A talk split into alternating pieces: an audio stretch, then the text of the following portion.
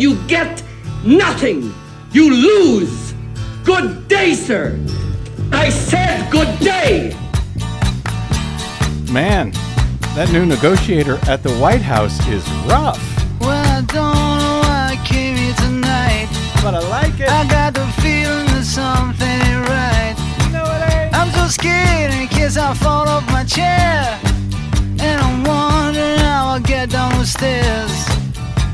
Clowns to the left of me, jokers to the right. Here I am, stuck in the middle with you. Yep. From Pacifica Radio in Los Angeles, this is the BradCast as heard on KPFK 90.7 FM People Powered Radio in LA. Also in California in Red Bluff and Redding on KFOI and Round Mountains KKRN.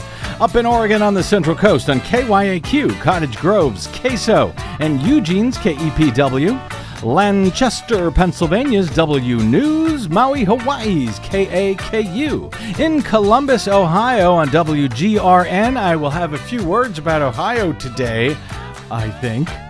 Also in Pal- Palenville, New York on WLPP, Rochester, New York's WRFZ, down in New Orleans on WHIV, out in Gallup, New Mexico on KNIZ.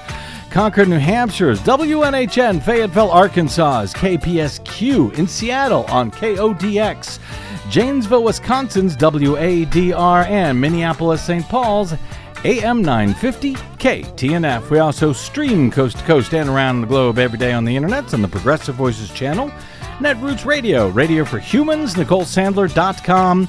Radio Free Brooklyn, Workforce Rising, No Lies Radio, Verdant Square Radio, Detour Talk, and most of your favorite podcast sites blanketing planet Earth. I'm Brad Friedman, your friendly investigative blogger, journalist, troublemaker, muckraker, and all around swell fellow. There's no denying it. Says me from uh, bradblog.com. Thank you very much for joining us today. Once again, that uh, chortle you heard in the background is the delightful Ms. Desi Doyen. How are you, Desiree? Doing okay. We have been uh, we have been warning you, or at least giving you a heads up on this for the last week or so, but it is now official. The U.S. cannot borrow any more money to pay its bills until Congress gives the Treasury Department the okay to do so. It's a simple vote. Nothing else is needed. No money needs to be shuffled around or spending changed. In fact, changing our spending wouldn't actually help because this is not about spending. This is about paying for what we have already spent. This is about covering our bills. And even now, there is no need to act immediately. It would be prudent to do so. It would actually save us money for those who are really concerned about how much the U.S. spends each year. But we can survive for a few months without doing uh, really anything at all, and I suspect that is almost certainly what we will have to do as the new Republican Congress plays a game of chicken with the full faith and credit of the United States government so they can put on a show for their duped supporters. To pretend that they actually care about the size of government, about the national debt, the national debt that, yes, they helped to create bigly. In particular, when they cut taxes on corporations and the wealthy during the Trump presidency, blowing up that national debt in the bargain, and then because they are shameless, you know, refusing to agree to raise the debt ceiling refusing to raise how much money the nation can borrow to pay off its debts, even though back when a Republican, Donald Trump, was in the White House, they had no problem doing it at all. They created the problem and then they refused to fix the problem. They they did so at the time. They fixed it at the time when Trump was in office with no strings attached. They raised the debt ceiling because they had no interest in embarrassing a Republican president or drawing attention to how much Republicans themselves caused us to reach the debt ceiling when we did in 2019 was the last time I believe this happened. The completely arbitrary uh, debt limit, the the legal limit on how much money the U.S. can can borrow by law through the issuance of federal bonds, by huge tax cuts is how they made that debt come that uh, date come much earlier. Huge tax cuts that they put in place. Tax cuts uh, that limited how much revenue the, that the government actually takes in via taxes. When they lowered incoming revenue with those massive tax cuts in 2017 and failed to pay for them, well, they made the need to borrow more money come much sooner.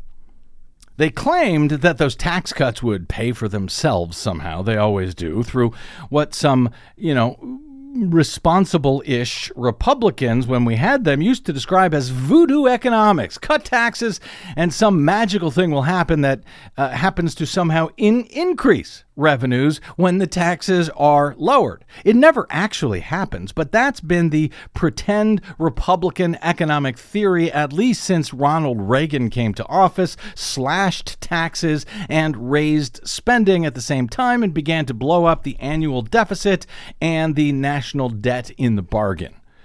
It is the opposite, the opposite of fiscal responsibility or even conservatism as the word used to be defined In the old days.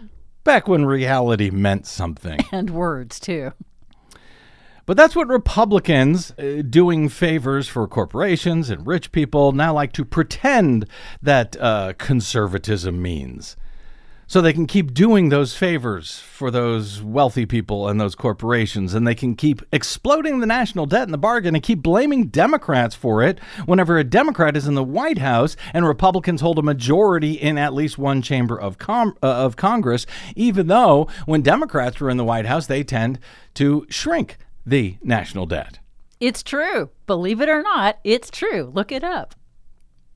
Unfortunately, what all of this also means is that Republicans have become more and more radical and extreme and have gotten uh, higher and higher on their own supply, and they have become more and more inclined to believe their own lies to the point where many of them do not even know that they are lying anymore about all of this. They have become more willing to threaten to tank the entire U.S. and global economies in this game of chicken, pretending that they care what they what they care about is decreasing the deficit. But of course, only by lowering spending, not by increasing revenue through taxation on those corporations and those rich people who tax, whose taxes have now already been cut to the bone. Because this is not about debt. They don't actually care about the national debt. They care about cutting spending but only spending on stuff that they don't like. Stuff that, you know, helps people, helps Americans who are not necessarily rich, like cutting Social Security and Medicare and Medicaid, stuff, you know, that actual average Americans need and count on and have spent their whole lives paying into. But does not actually benefit any particular corporation's private profits. Yeah, that's a problem, isn't it, though?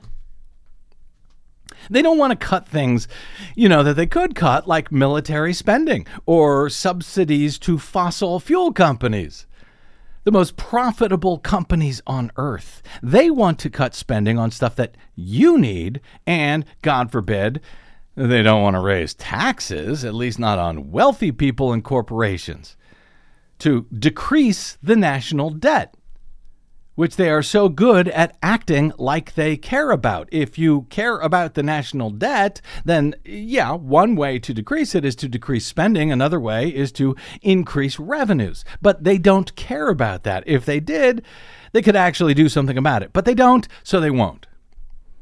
What will happen?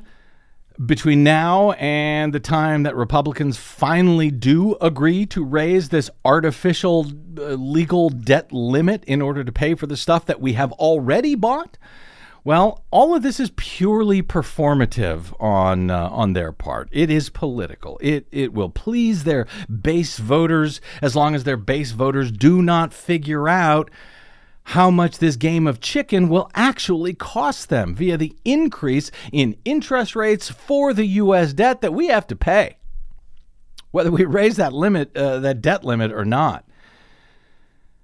Uh, you know, based on uh, the the revelations that the U.S. is is not a reliable fiscal partner anymore, which means that well, the cost of borrowing is going to go up because we become a riskier bet. A subprime borrower, as it were. So this is all going to cost us more money to borrow more money because of all of this. And our uh, markets, our stock markets and so forth will fall. Perhaps they will even crash the longer the GOP plays this dangerous game, costing everyone money, including, by the way, their rich friends. But that's the game that we are now playing. Welcome to it. That's the game that the Republicans are now playing. It helps no one and it hurts everyone. And of course, none of it is about either spending or debt in truth, no matter how much they will pretend that is the case. For the next several weeks and months, as we inch closer to the point of no return and the first ever default on U.S. debt in American history.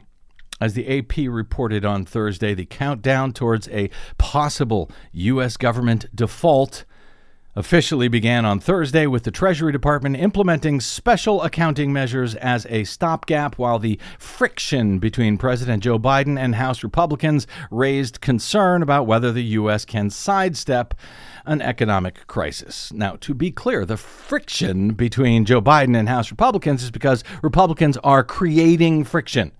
There is none that is based on anything other than the performative efforts and tactics by House Republicans. A simple vote, as has happened dozens of times, scores of times, uh, for decades, to raise the debt ceiling with no strings attached, well, that would end this brinkmanship immediately. The friction only exists because the House Republicans are hoping to hold that vote hostage to other stuff that they want that is in no way related to raising the nation's borrowing limit so that we can pay for the things that Congress and presidents of all parties have already agreed to buy. And it all, of course, needs to happen sooner than it would have because Republicans drastically lowered the amount of revenue that comes into the federal government when they controlled both houses of Congress and the White House and permanently slashed taxes for corporations and the wealthy who did not need to have their taxes cut. In fact, they needed to have them raised so we could avoid having to borrow money, uh, more money, uh, this quickly at the very least. The Treasury Department, according to AP, told congressional leaders it has started taking so called extraordinary measures as a stopgap to continue paying our bills for a while as the government has run up against its legal borrowing capacity of about $31 trillion. As AP notes, that is a quote, artificially imposed cap, as the debt ceiling has been increased roughly 80 times since the 1960s. 80 times without once having to default. Markets, uh, AP reports, so far remain relatively calm, given that the government can temporarily rely on accounting tweaks to stay open and any threats to the economy would still be several months away. Even many uh, worried analysts assume there will be a deal. Even as the brinkmanship by Kevin McCarthy and his Republican caucus increased the risk that the government could default on its obligations for political reasons. That could rattle financial markets, plunge the world's largest economy into a preventable recession. That's AP talking again. That's not me. Biden and McCarthy have uh, several months now to reach agreement as the Treasury Department imposes measures to keep the government operating until at least June. Biden insists on a clean increase to the debt limit so that existing financial commitments can be sustained. McCarthy is calling for negotiations that he believes will lead to spending cuts. It's unclear how much he wants to trim and whether fellow uh, Republicans would support any deal after a testy start to the new Congress that required 15 rounds of voting to elect McCarthy as Speaker in the first place. Asked twice on Wednesday if there was evidence that House Republicans can ensure the government will avert a default, White House Press Secretary Karine Jean Pierre said it's their, quote, constitutional responsibility to do so. And she is right. Congress, Congress, not the executive branch, is in charge of the purse strings. They, not the president, have the ability to end this madness immediately. They, not the president, however, will attempt to drag this out as long as they can and put the financial well being of the nation and everyone in it at risk. The Republican leader in the Senate, Mitch McConnell, said on Thursday that he was unconcerned about the situation because debt ceiling increases are, quote, always a rather contentious effort. America must never default on its debt, McConnell said, predicting, quote, we'll end up in some kind of negotiation with the administration over what the circumstances or conditions under which the debts are going to be raised. Democratic Senate Majority Leader Chuck Schumer said, quote, there should be no political brinkmanship with the debt limit. It's reckless for Speaker McCarthy and MAGA Republicans to try and use the full faith and credit of the U.S. as a political bargaining chip. For the record, as AP reports, and I'm not sure I knew this before or not, the debt ceiling was originally a fix made during World War I it enabled bonds to be issued to pay for the war without requiring repeated congressional approvals for each sale of bonds to help pay for the war at the time. But as AP notes, in an era of polarization and rising debt loads, the limit has been transformed into a political bludgeon. Well, at least by Republicans. They note it does not reflect the actual capacity of the federal government to borrow, simply how much it is legally able to do so without congressional sign off.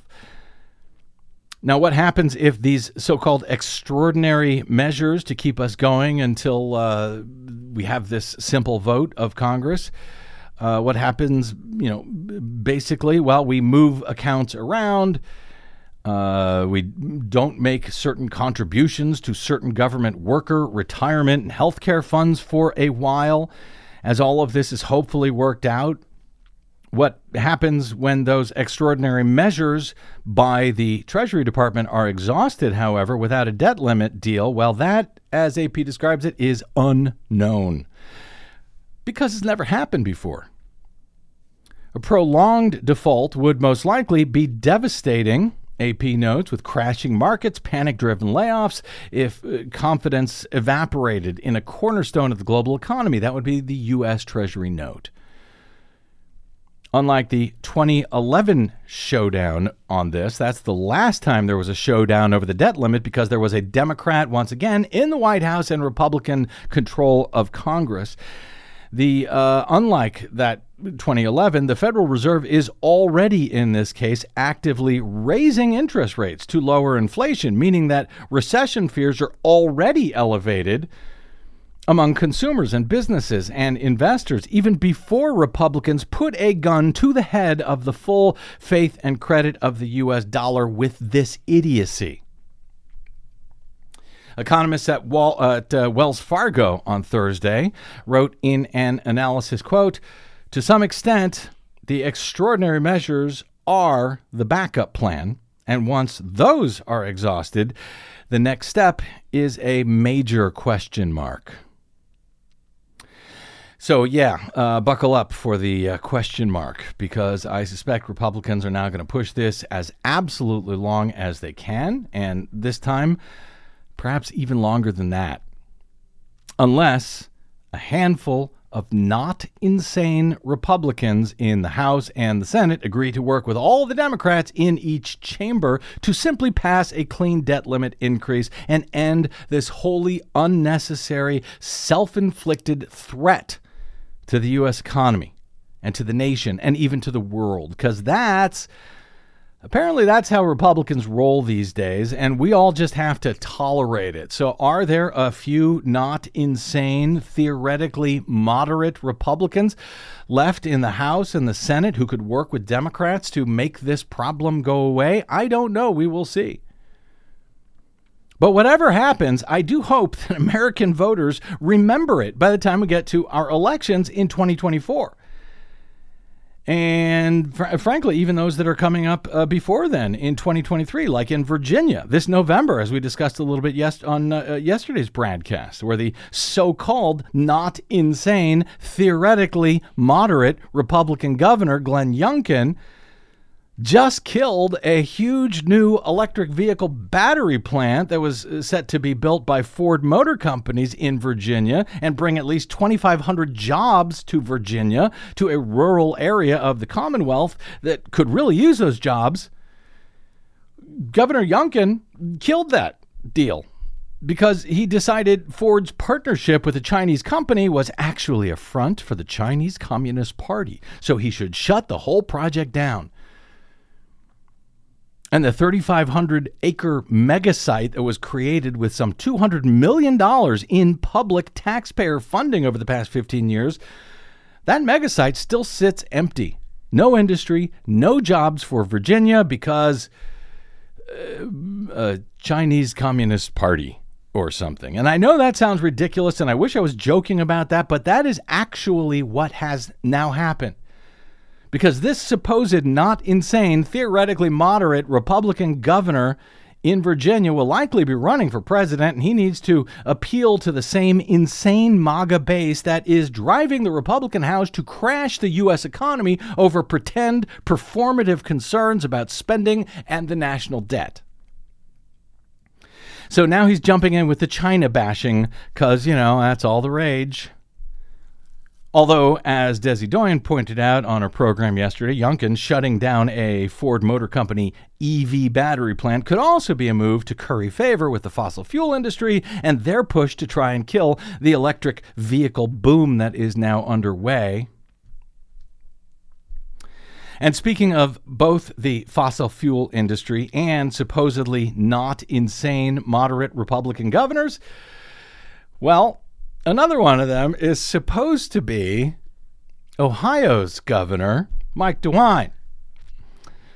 Uh, but as Desi will explain a little bit later in this hour in her latest Green News report, DeWine and the rest of the Republicans in Ohio are now uh, sinking into their latest all new fossil fuel industry related dark money, money scandal.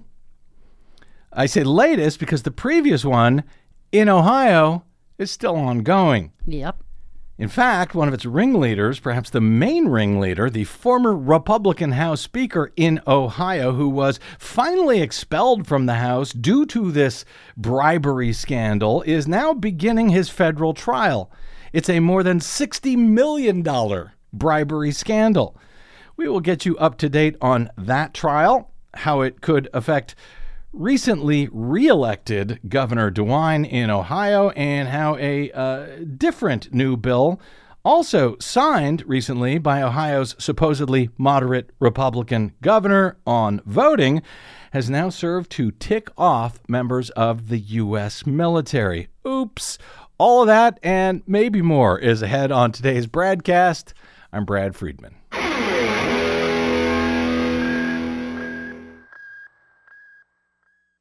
What the public hears on the public airwaves matters. At the BradCast, we do our best to bring you accurate news and analysis on the issues that actually matter, and we do it all independently without corporate or political influence. But we can't do it without you, now more than ever. Please help us stay on your public airwaves by going to bradblog.com/donate to help keep us going. That's bradblog.com/donate. And thanks. Thank you.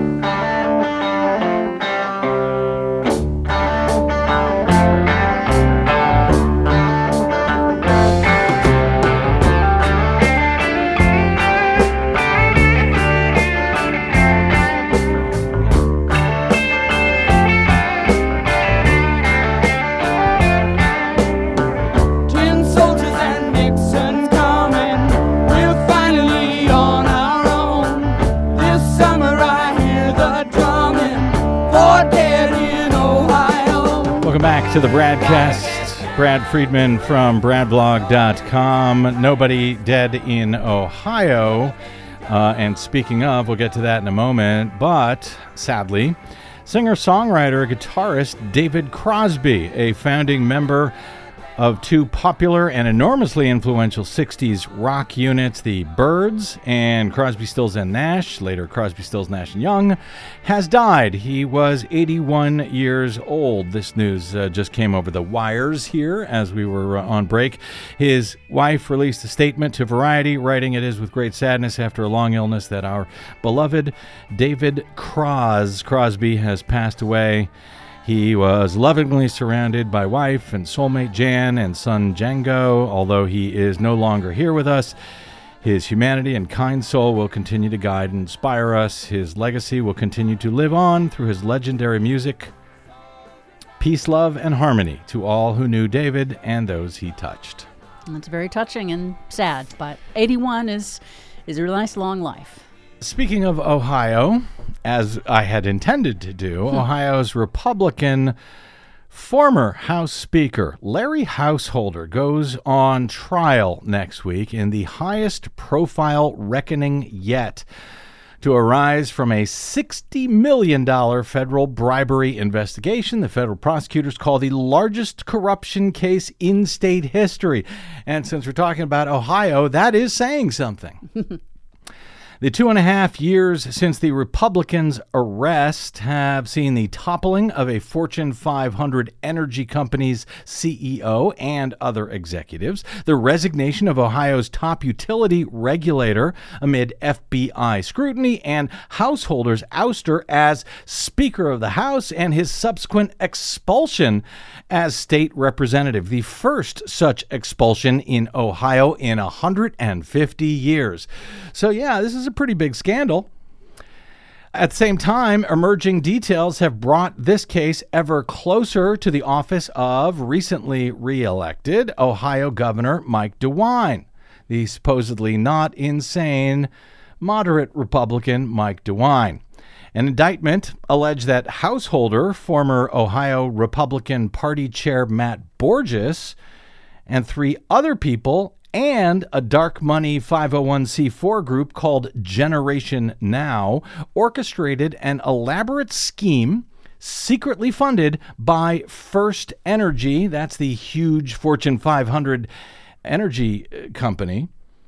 To secure Householders' power, elect his allies, pass legislation containing a $1 billion bailout for two aging nuclear power plants, and a coal plant, by the way, which seems to fall out of a lot of the coverage of this story, and then vex a ballot effort in Ohio that was uh, hoping to overturn this particular bill, and they were hoping to vex that effort with a dirty tricks campaign. Under a deal to avoid prosecution, the Akron based First Energy Corporation admitted to using dark money groups to fund the scheme and bribing the utility regulator. It also fired half a dozen executives and it regrouped. Surcharges slated to be tacked on to electricity bills statewide for Ohio ratepayers to pay for this massive bailout? Well, that was eventually eliminated. Yes, they were going to charge ratepayers for all of this to bail out these uh, nuclear and, and coal plants. So that was eventually uh, repealed in a, at least a partial repeal of the legislation after this news all broke. It was repealed back in, partially repealed in 2021 after the initial bill was signed to do all of this, originally, it was signed within hours of passage by, yes, Governor DeWine, who this week, as Desi will explain in a bit in her Green News Report, may have done the same thing again. This time on behalf of the natural gas industry. Back to Householder here. Two Householder associates and a related nonprofit pleaded guilty to their roles, and they await sentencing. A third defendant who pleaded not guilty died by suicide. And now, a jury to be selected Friday in Cincinnati must decide whether Householder and Borges again, the head of the state Republican Party, are guilty of conspiracy to participate in a racketeering enterprise involving bribery and money laundering. They pleaded not guilty and they maintain their innocence, but good luck with that. There is a lot of evidence in this case, including audio evidence, phone calls. I think we uh, played some of that when this uh, originally broke uh, a year or two ago. Each of those two men faces up to 20 years in prison if convicted. The criminal prosecution began under a U.S. attorney appointed by former President Donald Trump, a Republican, and is now proceeding under a successor appointed by Democratic President Joe Biden. Campaign finance experts view this particular case as an opportunity for the federal government to clarify where the line sits between legal and illegal handling of the untraceable dark money that has flooded politics in recent years, particularly since the landmark Citizens United versus FEC decision by the U.S. Supreme Court. Oh, that's good to know. There is a line? There's a line between the illegal and illegal handling of untraceable dark money? Who knew?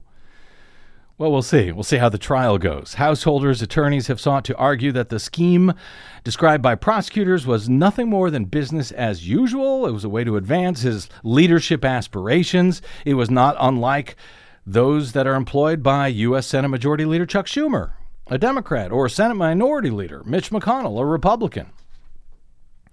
Prosecutors plan to use recorded phone calls, text messages, emails, witness testimony, and documentary evidence to prove that Householder entered into what one co conspirator described as a quote, unholy alliance with First Energy. Again, a huge U.S. energy conglomerate based in Ohio. Prosecutors say it amounted to an illegal racketeering scheme. The legislation at the heart of this scandal, the ironically named Ohio Clean Air Program bill. It's very Orwellian. It is. It included a $1 billion bailout for two nuclear power plants operated at the time by a wholly owned First Energy subsidiary. Now, the reason why they required this bailout was because at the time, renewable energy, as it is now, is so much cheaper than fossil energy that the nuclear power plants that First Energy owned and their coal plant were uneconomical. The payoff arrangement here came together right after a private flight that First Energy had apparently provided to Householder and to his son uh, to go to Trump's 2017 inauguration. Where, by the way, you can give as much money as you want to the inaugural committees. Uh, uh, huge companies can do that. There is no limit. You can give as much money as you want because it's just for the inauguration. It's not bribery.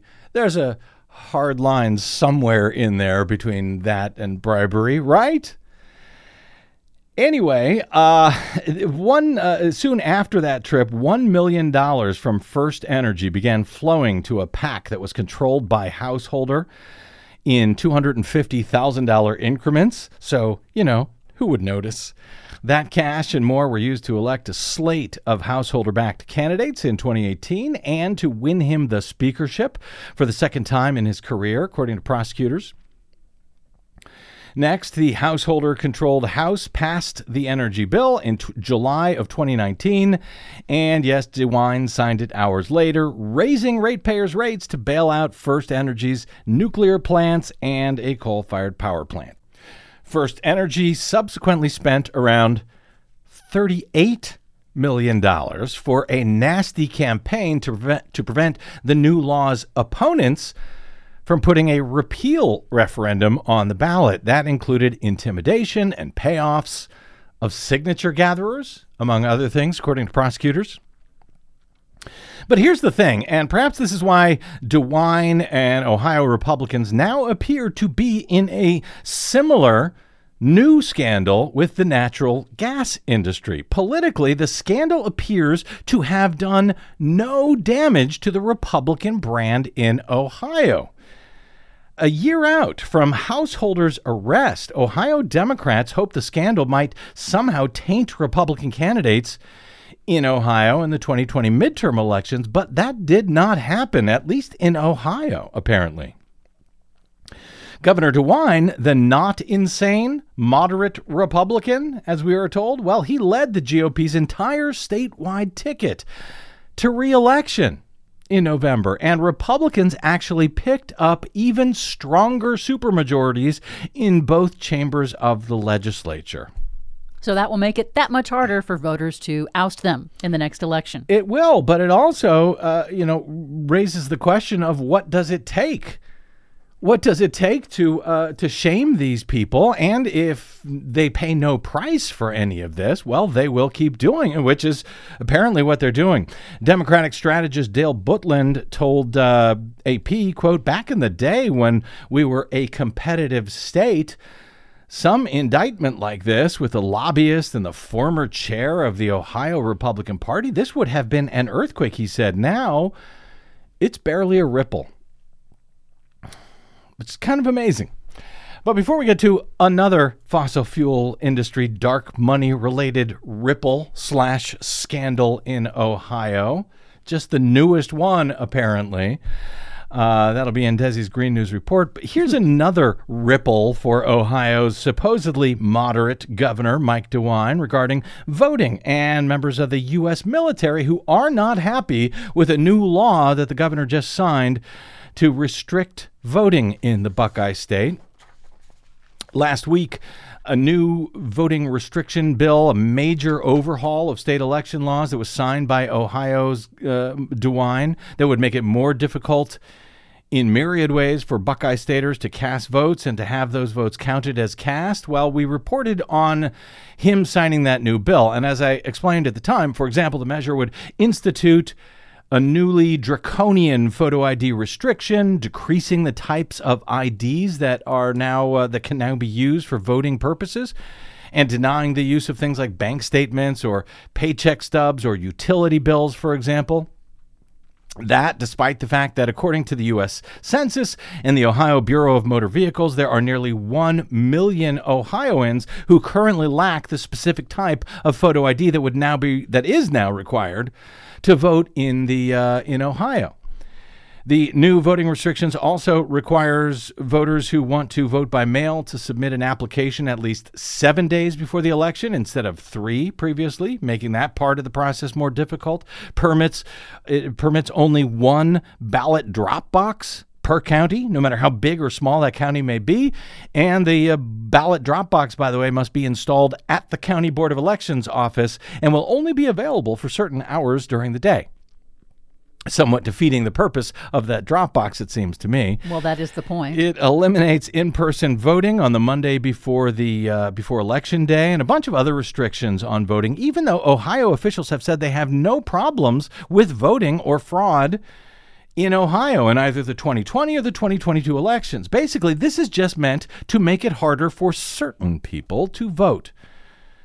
But they also may have ticked off some folks they didn't want to prevent from voting, as the new measure signed by DeWine requires completed mail in ballots to arrive within four days of the election instead of 10 days. So if you mail your ballot two or three days ahead of the election, and it arrives uh, at, at the county headquarters properly uh, dated, Postmarked? postmarked, bef- well before election day.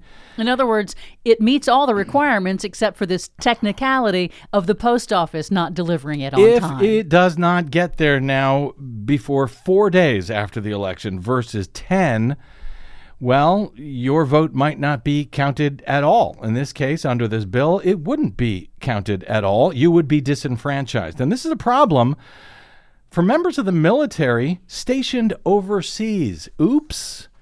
Ohio's restrictive new election law significantly shortens the window for mailed ballots to be received, d- uh, despite no evidence that the extended timeline had led to any fraud or any other problems, and that change is angering active duty members of the military and their families because of its potential to disenfranchise them. The pace of ballot counting after Election Day has become a target of Republicans, egged on by former President Trump. He has promoted a false narrative since losing the 2020 election that fluctuating results as late arriving mail in ballots are tallied is some sort of a sign of fraud, which, of course, is ridiculous. If election day ballots are counted first on election night in a state, for example, where Republicans tend to vote more at the polls on election day than they do by mail, well, then the first reported results will be overweighted towards Republican voters. And if the mail in ballots are counted later because they arrive later with a more Democratic demographic, well, then suddenly the GOP advantage in the early tally will be overtaken by Democratic votes. This is not rocket science. Everyone knows how this works. But Donald Trump has pretended this is a sign of Democrats cheating, even apparently in states that they won, like Ohio. Uh, Republican lawmakers said during debate on this legislation that even if Trump's claims aren't true, the skepticism they have caused among so called conservatives about the accuracy of election results, well, that justifies imposing these new limits. And you need to understand this has been a game that Republicans have played for years now, successfully. They don't have any actual evidence of, for example, of people going to the polls and voting in the name of someone else, but they have pretended that this is a problem. And though it may be completely untrue, since their followers, their base now believe that it is true because they have been told that, they have been lied to about it, well, they must take action on it and institute strict photo ID restrictions. Even if it means that millions of perfectly legal voters won't be able to vote with those new restrictions. Oh, well, oops, what can we do? Our voters are demanding we institute these restrictions. And courts have said, well, that's okay. Seriously, the U.S. Supreme Court has said, well, look, it may not be uh, uh, uh, the case, but voters believe it is the case. Therefore, you are justified in taking action. But Ohio's new law also reduces the number of days for county election boards to receive mailed ballots to be included in their tallies from 10 days after Election Day to just four. And according to critics, that's going to lead to more ballots from Ohio's military voters missing the deadline and getting tossed. Sadly, this issue is not confined to Ohio. Three other states have narrowed their post election windows for accepting mail ballots in the last uh, session, according to data from the Nonpartisan Voting Rights Lab. So the and similar uh, moves they note are also being pushed by Republican lawmakers in other states as well. Apparently, they don't even care anymore if it affects me- uh, members of the military serving overseas, because this also affects you know non-military Americans living overseas, and I guess they think that they're in the end they're likely uh, you know to lose more Democratic votes than they will Republicans, so they don't care. Yeah, it's their cost benefit analysis. You know, it's okay with them if they uh, disenfranchise some of their voters because they believe overall they'll win in the end. That's what they seem to appear uh, appear to believe. Now, apparently, the uh, mail ballots. This will just affect several hundred of the thousands of military and overseas ballots received in any election, but voting rights advocates argue that any number unnecessarily disenfranchised is too great. Of course, I agree. Uh, Willis Gordon, a Navy veteran and Veterans Affairs chair of the Ohio NAACP, said, What kind of society do we call ourselves if we are disenfranchising people from the rights that they are over there protecting? Well, Republican State Senator Teresa Gavarone, who championed this tightened ballot deadline, she said Ohio's military and overseas voters still have ample time under the law. She says uh, this new law drastically enhances Ohio's election security and improves the integrity of our elections, which my constituents and citizens across the state have demanded, she said. Republicans claim that Ohio needs to clamp down in the name of election integrity. But that runs counter to the GOP officials' glowing assessment. GOP officials' glowing assessments of the state's current system. Ohio reported what they described as a near perfect tally of its 2020 presidential election results, for example. Boards of election uh, data in the state's most populous county, that includes the capital city of Columbus, say that uh, nearly 40% of late arriving ballots arrived more than four days later. They would have been rejected had the new law been in effect over the last couple of elections. Former state rep Connie Pillich, an Air Force vet who leads the Ohio Democratic Party's outreach to veterans and military families, rejects the argument that a relatively small number of affected ballots, again, it would be just hundreds in theory, just hundreds in, at least in Columbus, for example. She says uh, she rejects the idea that it's worth the trade off. These guys and gals are stationed overseas, living in the sandbox or wherever they are doing their jobs, putting themselves in harm's way. You're making it harder for them to participate, she said. Uh, she led an ex- unsuccessful effort to have GOP Governor Mike DeWine veto the bill. She said, I can tell you, everyone I have talked to is livid and upset. And this is uh, spreading nationwide. Uh, a little more than uh, almost a, hun- a, a million military and overseas ballots were cast in 2020.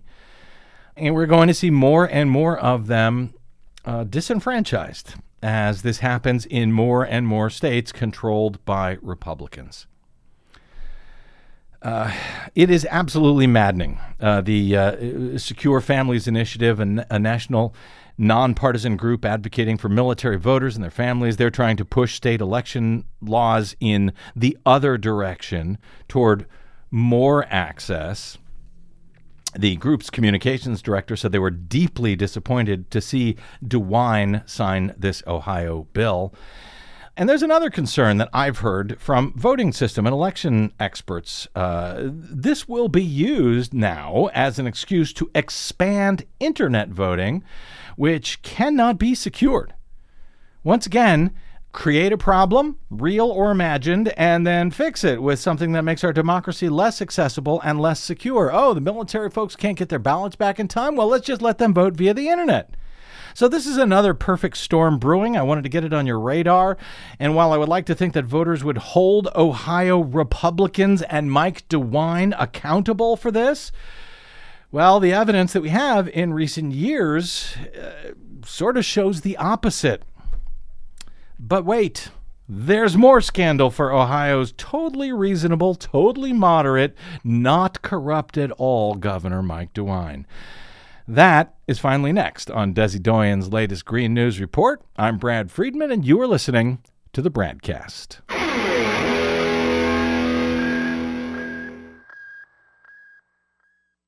The BradCast and the Green News Report are 100% independent, 100% listener supported. But we can't do it alone. We need you. Please help us bring real facts to listeners at independent stations around the nation. Please drop by bradblog.com slash donate. That's bradblog.com slash donate.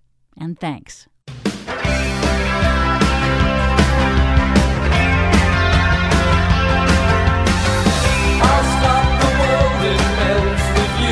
You know, I, I feel like in some ways the last, oh, I don't know, 20, 25 minutes on this program have sort of been an introduction to uh, the uh, b- dirty, filthy, uh, corrupt Ohio politics. Yeah. And its corrupt Republican governor, Mike DeWine, as you'll hear in our latest Green News Report. We know that we have a small window to invest in clean energy and innovation and clean tech.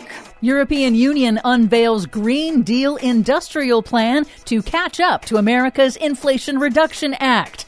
German police crack down on anti-coal protest. Plus, They write it up, they send it to Ohio, and Mike DeWine and the lawmakers click their heels and say, yes, sir. dark money groups led Ohio Republicans to redefine natural gas as green energy. all of those redefinitions of reality and more straight ahead from bradblog.com. I'm Brad Friedman. and I'm Desi Doyen. Stand by for six minutes of independent green news, politics, analysis, and snarky comment. We kept asking questions. Why are you doing this? Why are you doing this? Why aren't you vetoing it?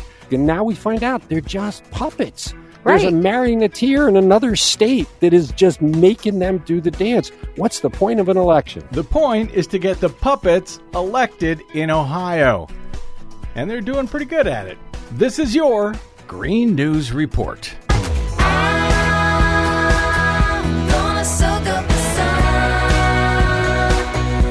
Okay, Desi Doyen, this story out of Ohio is blowing my mind. It comes not long after a huge scandal from the nuclear and coal industry, and now it's the natural gas. Man, is there any Republican in Ohio who can't be bought off? Well, we'll find out in a moment. But first, in Germany, Swedish teen climate activist Greta Thunberg was detained and released by police this week at a protest against expansion of a controversial coal mine that will destroy the historic village of Lützerath. German officials say the coal is needed to address fossil energy shortages caused by Russia's brutal invasion of Ukraine. The demolition of Lützerath is part of a compromise deal reached between the government and energy giant RWE last year, allowing the company to destroy the village in return for agreeing to end its coal use by 2030 rather than 2038. They're destroying the village in order to save it? That's the theory. A new report reveals banks are still financing dirty fossil fuel projects despite their public pledges to stop. Banking giant HSBC made a secretive $340 million loan to RWE, the fossil energy company that is bulldozing that village, just three months after HSBC pledged to phase out coal funding. HSBC is the worst. The new report by a coalition of major environmental groups called Banking on Climate Chaos shows the world's biggest banks are still heavily investing in fossil fuels despite very public pledges to target net zero emissions. The top dirty dozen financial institutions include JP Morgan Chase, Wells Fargo, and HSBC. The report also found that since the adoption of the Paris Agreement six years ago, the world's largest banks have collectively given fossil fuel companies $4.6 trillion in funding. And given the rest of us the finger. Meanwhile, in Ohio, Some rich guys in another state got together and said, we want to change natural gas to give it a different definition because it suits our wealthy purposes. Hmm. That's Cleveland Plain Dealer editor Chris Quinn talking about how Ohio's Republican controlled state legislature has falsely redefined polluting natural gas as green energy, despite the fact that it is a significant contributor to man made global warming. Unbelievable. Documents uncovered by utility watchdog Energy and Policy Institute show that the Orwellian language signed into law by Ohio's Republican Governor Mike DeWine is the culmination of a dark money campaign by the American Legislative Exchange Council and other dark money groups to protect the fossil fuel industry. Now that part totally believable. The new law also expands oil drilling in the state's parks. Be aware the dark money groups are taking their disinformation campaign to other states. I'm serious. They just, you know, ran the Speaker of the House out of Ohio because he took tens of millions of dollars from the nuclear and coal industry. Now they're shoveling in money from the natural gas industry.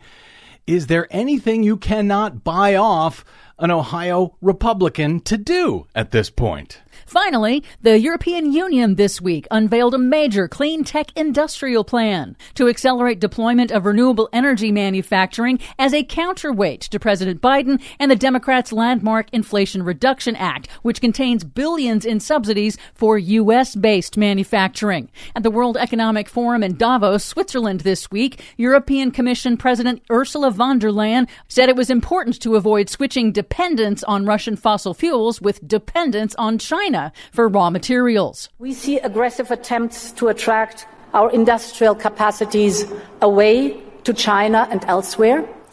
We have a compelling need to make this net zero transition without creating new dependency. We've learned our lessons from the fossil fuels. Have we? Have we learned our lessons? I'm not yet sure, especially in Ohio. For much more on all of these stories and the ones we couldn't get to today, check out our website at greennews.bradblog.com. I'm Brad Friedman, And I'm Desi Doyen. and this has been your Green News Report. When will we ever learn? Never. We will never learn. we will never learn, especially in Ohio, apparently. Well, especially now that voters have an even more difficult hurdle to go, to pass over in order to oust any of these Republicans who now have a supermajority in the state legislature Mm-hmm. Yeah. and have gerrymandered that state within an inch of its life. And they have actually passed a bill signed by Mike DeWine that says uh, natural gas is a green energy source. Which is nuts. It, it, of course, it's nuts. It's unbelievably dangerous. It gives off methane, which is a, as you noted, a, a, A potent greenhouse gas, more potent than carbon dioxide over a 20 year period before methane uh, did, disintegrates in the Mm-hmm. atmosphere. So, yeah, it's really, really important that uh, Ohio not do this, but they did it anyway. But they did it anyway. Now you you referred to dark money uh, groups that were uh, pushing DeWine to do this. What?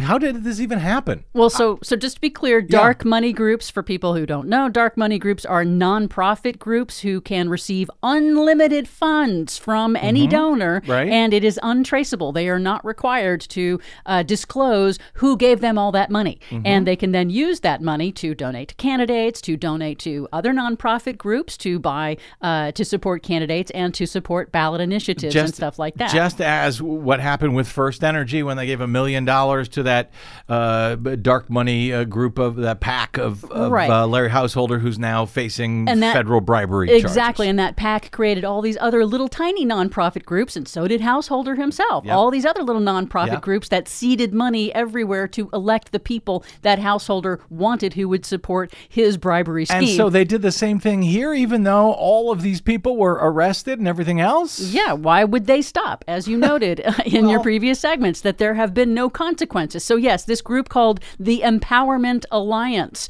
they apparently were started by a couple in Ohio that own a natural gas compressor manufacturing uh, company. And so, of course, they are going to spend all the money they can in all the ways that they're allowed to do so, and in some cases illegally, uh, to, to en- ensure that they still have the profits from the natural gas industry in Ohio and make sure that their company continues to make money. And if they are labeled a green energy, does that mean they'll be able to uh, get money, for example, from the Inflation Reduction Act, it can the infrastructure it can, bill, and so forth? It can make certain projects uh, more more able to qualify Mm-hmm. for renewable energy funding and incentives. It also helps Republicans to uh, fight against the this uh, particular kind of financial industry investment principle called ESG, Environment, Mm. Social, and Governance, which Republicans um, in many states are attacking right now because it basically requires financial institutions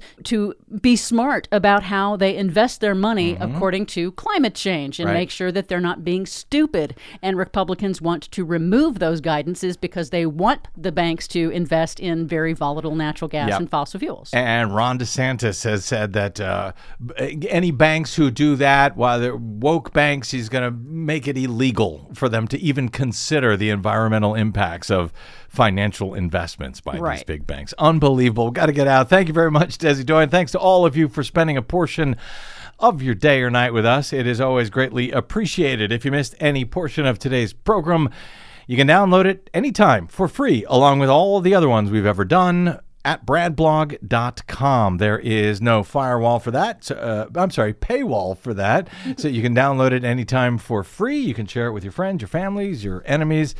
Uh, the governors of Ohio, Florida, Virginia, take your pick. You can drop me email. I'm bradcast at bradblog.com on the Facebooks and the Twitters and the Mastodons. You will find me at the Brad Blog. We'll see you there. Till we see you here next time, I'm Brad Friedman. Good luck, world. Why do we settle for so little with nothing